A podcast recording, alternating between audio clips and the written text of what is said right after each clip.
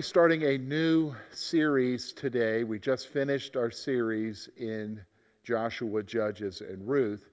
And we're going to continue right along with our survey of the Old Testament. And we're going to go into the next set of historical books, which is 1st and 2nd Samuel.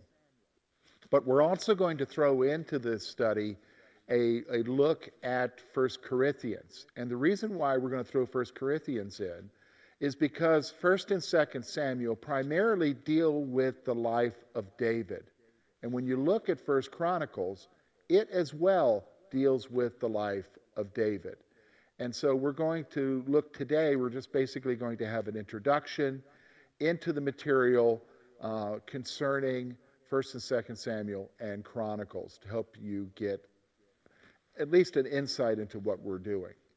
Now, as we begin this series, I just want to point out to you you can get the lesson notes.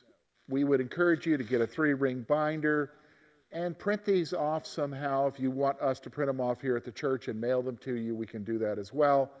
But we would encourage you to collect the notes so that you have the material as we go along to help you to understand uh, these books. Now, where can you get that? Well, again, I've said to you, you can talk to me, either message me or leave a voicemail here and say, George, I'd like to get the set of notes for the Sunday school for my book. We'll be glad to send that to you. Or you can go online to our website, kerwinsvillechristian.org. Simply go to media and you'll see a tab there. It'll show up tomorrow for uh, this, this series that we're doing, The Days of the King. And if you look for the lesson, you'll see that there's a PDF icon that you can click on and print it off on your own computer.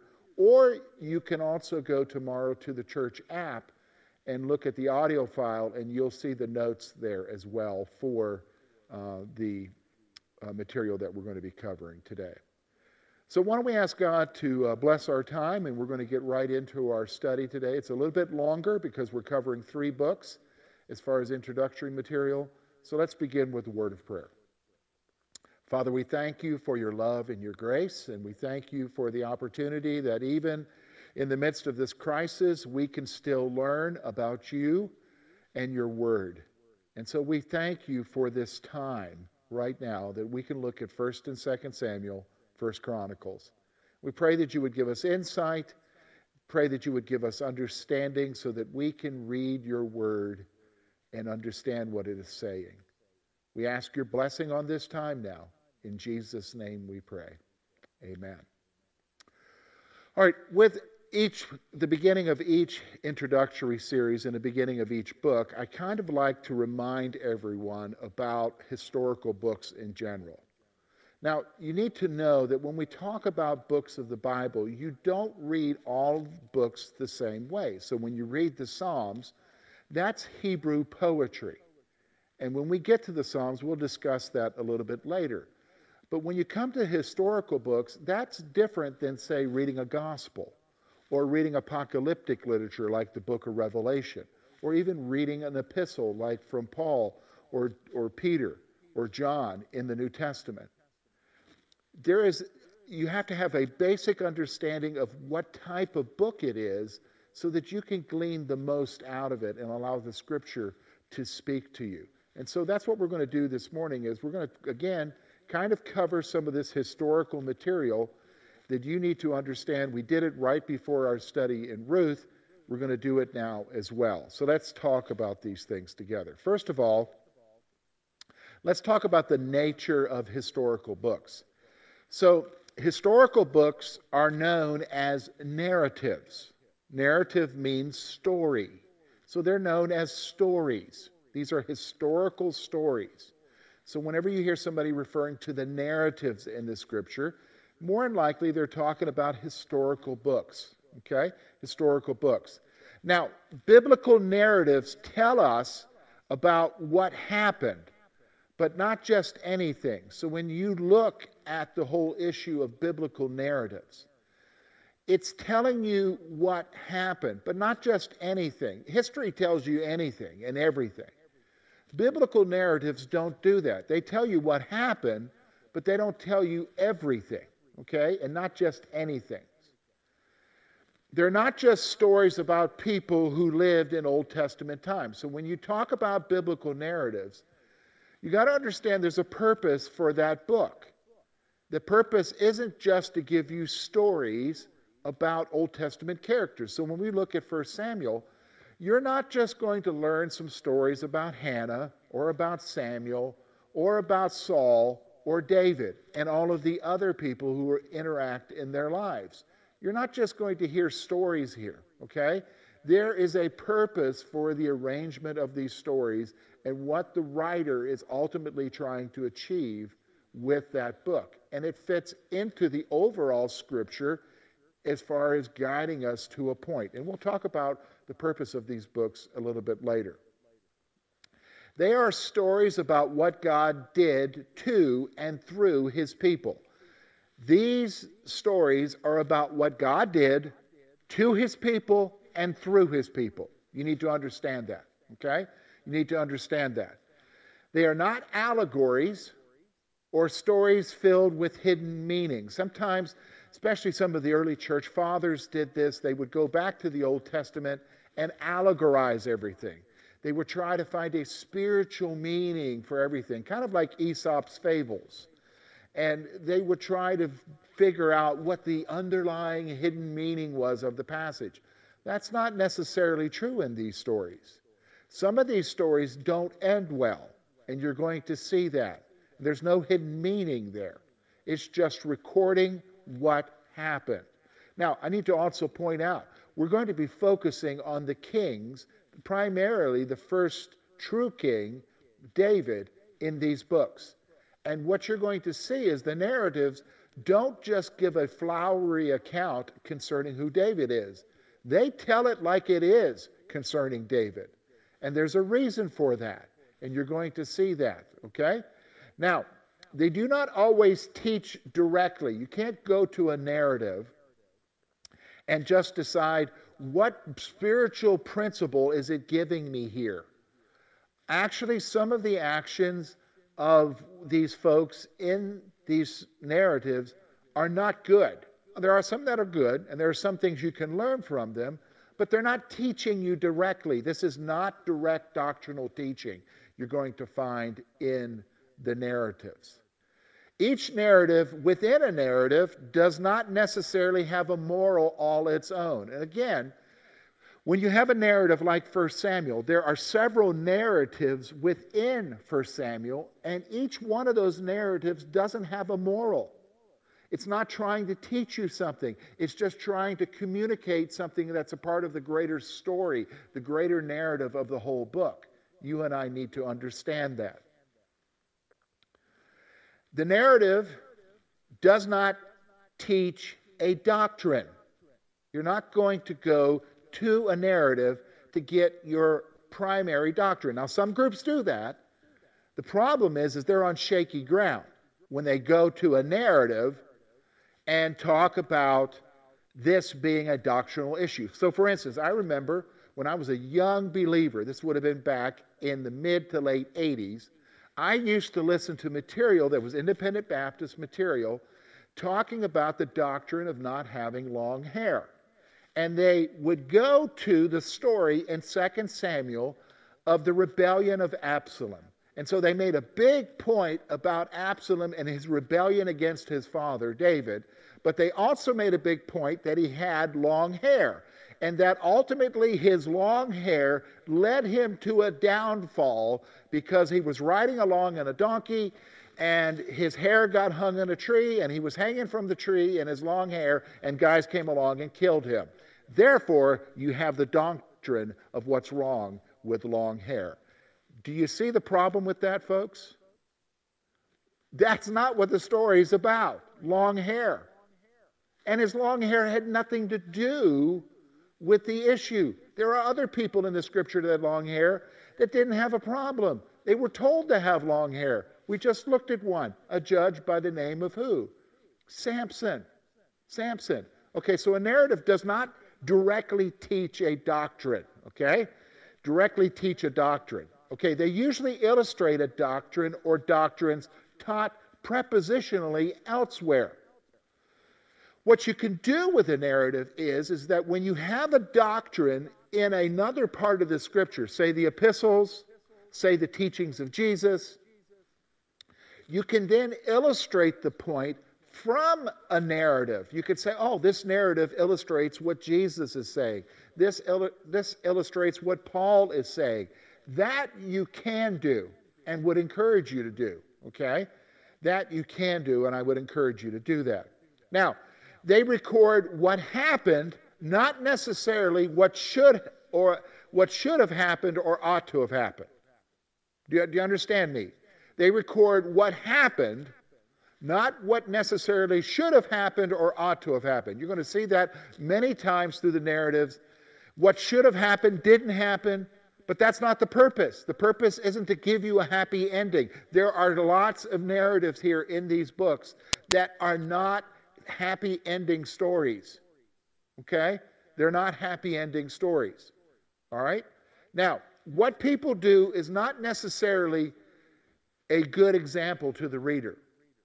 Now, what, what they do is not necessarily a good example. So, okay, so we know that David is a man after God's own heart. It's, he's referred to as that. But there are a lot of actions that David does in this book that I'm going to be flat out honest with you, you shouldn't follow his example. Simply because David did it does not mean that this is the example to follow. Okay? He's not, narratives are not necessarily communicating in a way that people are good examples. Okay? So let's go on. Most of the characters, and you need to understand this, most of the characters are far from perfect, and their actions are too. They're human beings. And if that's one thing that you can say about the scripture that is so wonderful, it just kind of tells you the way humans are. It doesn't fluff them up, it doesn't give you a flowery, rosy picture. It just tells you they're human, they're real, they make mistakes, they sin, they do wrong but they also experience God's grace. And we see that in the narratives, okay? We see that in the narratives. So, we are not always told the end of a narrative, whether what happened was good or bad. A lot of times when you see these narratives, you don't really know what the end of the narrative is, whether it was good or bad. It only tells you what you need to know at that particular moment with regards to the greater story. You need to understand that. It's not going to fill in all the details. All narratives are selective and incomplete. We know that.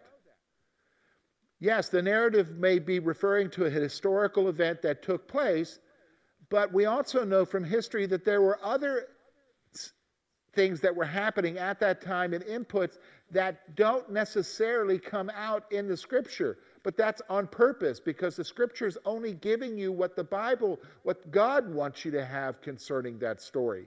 Okay? It's not that it's missing out on things, it's only focusing on the facts that you need to know with regards to the purpose of that book. They are not written to answer all of your theological questions. You really need to understand that. The narratives are not written to answer all of your theological questions. So, for instance, when David is running, Saul is trying to kill him. You're going to see this in 1 Samuel. And he goes back to his wife's house, who is the daughter of Saul. He asks her to hide him, and then they're, they're coming to his house to get him. So he asks her to cover for him while he escapes. They put a household idol, are you listening to this? A household idol in the bed so that it can appear to be like David while he runs away. Now, the question is why do they have a household idol? Why is that? I mean, these are Jews. They're supposed to worship God only. Why is it that David, in his house with his wife, has a household idol? It doesn't give you that question. It doesn't give you the answer to that question. That's just telling you the way it is. It actually reveals something about their heart and their ultimate worship of God, but it doesn't answer all of your theological questions. It doesn't, it just tells you like it is. they teach explicitly, that's clearly stating, or implicitly, clearly implying. Narratives are either are explicit in their teaching or they imply something. You need to recognize that. Implicit doesn't mean secret. I'm going to tell you something. You need to hear me. There are no secret passages in the narratives or in the Bible that reveal to you historical things that are happening now. So, probably right now, you've got people who are pointing to a secret meeting that pointed to the COVID 19 coronavirus thing. Turn off your TV. Just like all the books that we're pointing to, like Isaiah and all these other prophetic books, and as well as the narrative pointing to the two towers that happened in 9 11, throw the book in the garbage. There is no secret teaching with a narrative. Do you understand? There's really no secret teaching in the scripture. It was given for the people of God to understand. So I need you to understand that when a passage or a teaching is implied in a narrative, it doesn't mean that it was secret. You and I need to understand that. And finally, God is the hero of all Old Testament narratives. God is the hero of all Old Testament narratives. It's about Him. Do you understand? It's about Him, His people, Israel, and the Messiah, which we know is Jesus. Okay? Which we know is Jesus. Now, let's get into discussing these books. So let's talk, first of all, about 1st and 2nd Samuel. 1st and 2nd Samuel, we want to look, first of all, at the title. Now, I need you to understand titles in the Bible are not inspired. Okay? Verses, numbers, are not inspired. When you talk about the original manuscripts, when you talk about it when it was originally written, it wasn't necessarily titled or divided into verses. That came later, okay? That came later. So let's talk about the title as we know it being 1st and 2nd Samuel, okay? So the books of 1st and 2nd Samuel take their names from the prophet Samuel. So the implication is these books are titled as they are from the main prophet at the beginning of 1 Samuel has an impact both on Saul and David being Samuel. So these are considered the books of 1st and 2nd Samuel. Now, the earliest Hebrew manuscripts made no division between the two books. So when you talk about the Torah, excuse me, when you talk about the scroll of Samuel, it wasn't divided into two scrolls. It was one scroll, the scroll of Samuel. Do you understand? The scroll of Samuel. The division came later on. We'll talk about when that happened. The Septuagint was the first version to divide the material into two parts. Now, let me remind you what the Septuagint is. Okay, let's go back in history. Remember Alexander the Great conquered most of the known world at that time? Well, most of the known world meant the Middle East, all the way out to India. He established a city in northern Egypt, which is still there today, Alexandria. It became a center of education and literacy. Great libraries were in Alexandria. There was also a settlement of Jews there. Those Jews, because it was a Hellenistic Greek world, determined to translate the Old Testament scriptures that we would call, or they would call, the law and the prophets, they would translate them into from Hebrew into Greek. That Greek translation is known as the Septuagint. The Septuagint then was the first version of the Hebrew scripture that divided the material of Samuel into two parts. Okay? Two parts. Now, the authorship. Let's talk about the authorship of 1st and 2nd Samuel. It's anonymous. Most people assume that it was Samuel. That is not possible, folks, because you're going to see halfway through Samuel, Samuel dies. How can he write the story of Saul, his death, and David when he's not alive? Okay? So Samuel's not the author. We don't really know who the author is, and that's really not the point. We don't need to know. Okay? Now, Jewish tradition, that's where we get the whole issue of Samuel. Jewish tradition has always affirmed that Samuel was the author. But again, that seems very, very impossible. Okay? It is recognized that the contents of the books are from eyewitnesses to the events. Now, if they're from eyewitnesses to the events, that means all of 2 Samuel and part of 1 Samuel was written by somebody who saw it.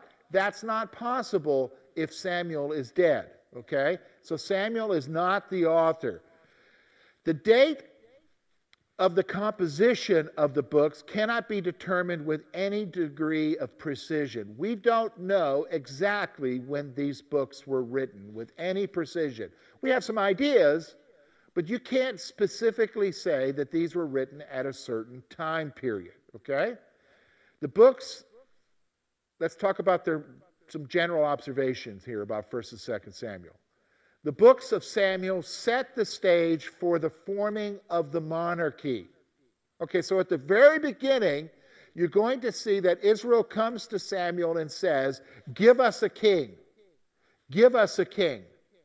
And so then, really, 1st and 2nd Samuel then go and tell you the establishment of that monarchy, first in Saul, who was then later rejected, and then in David.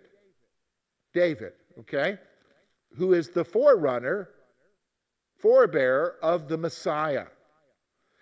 So it illustrates the principle that obedience to God is more important than sacrifice. So what you're going to see is, is there's a principle, it's stated by Samuel in his rejection of Saul, that God is more interested in your obedience than your sacrifice. God is more interested in your obedience than your rituals something that's really interesting, isn't it? Let's go on.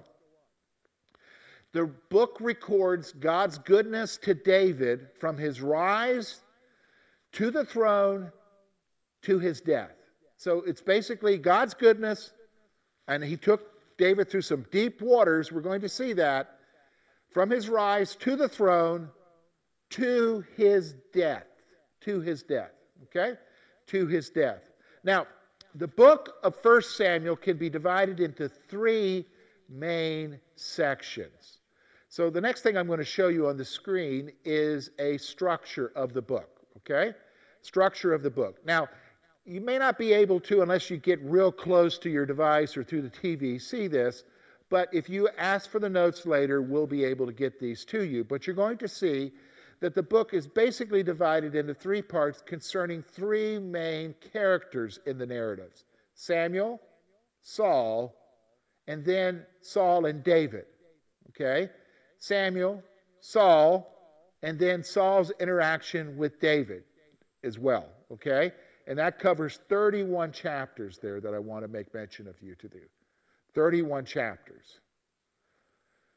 Okay, so let's let's talk about um, 2 Samuel.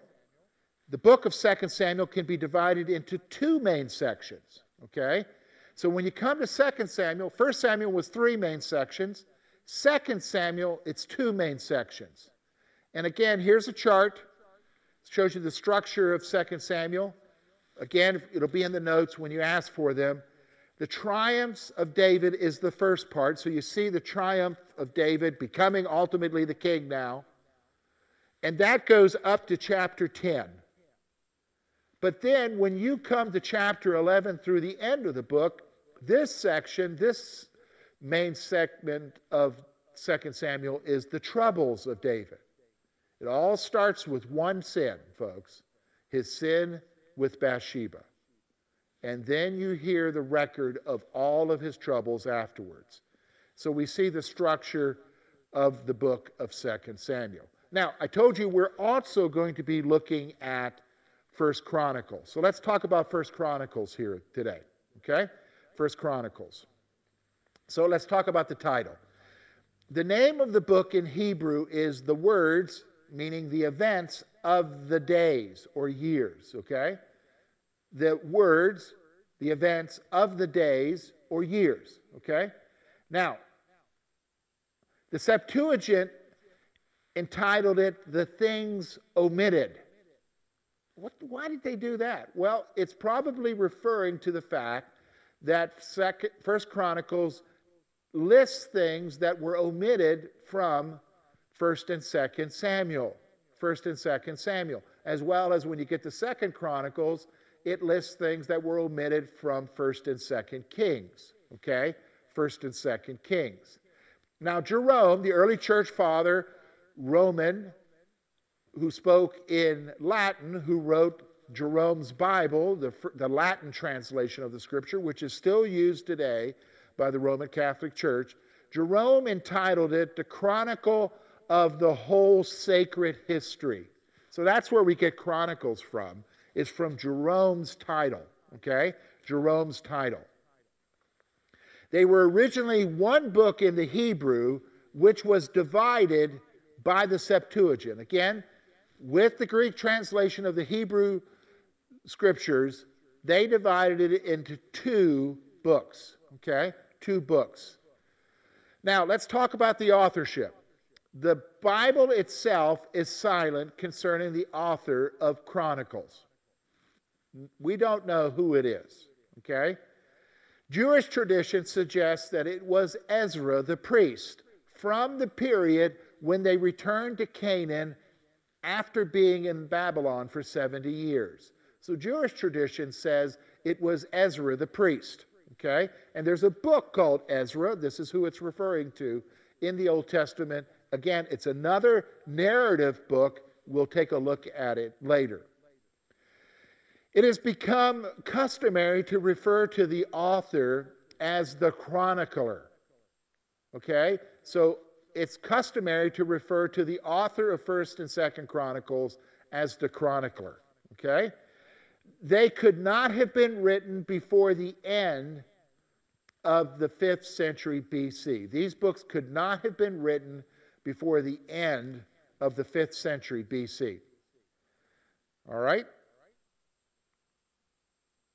There are two texts in the books that imply a period after, re- after the return of the exile for the writing. So there's two different passages in the Chronicles that kind of make you think that this was written after they returned to the promised land, back to Israel after their captivity in Babylon. That's probably why the, the Jewish tradition holds that it was Ezra who wrote Chronicles. Now, it primarily, when we look at First Chronicles, it primarily focuses on God's promises to David and his sons. You're going to see that with Chronicles, it gives you a pretty extensive view of the Davidic covenant, okay? The Davidic covenant and the promises made to David concerning his sons and the throne. There is an emphasis also on all of God's people being united. There's an emphasis in this book on all of God's people, the Jews, being united. Now, again, so let's kind of go to an outline of the book. The book of First Chronicles can be divided into two main sections, okay? Two main sections. This is very interesting. The first section is simply genealogies, and that's from chapter 1 to chapter 9.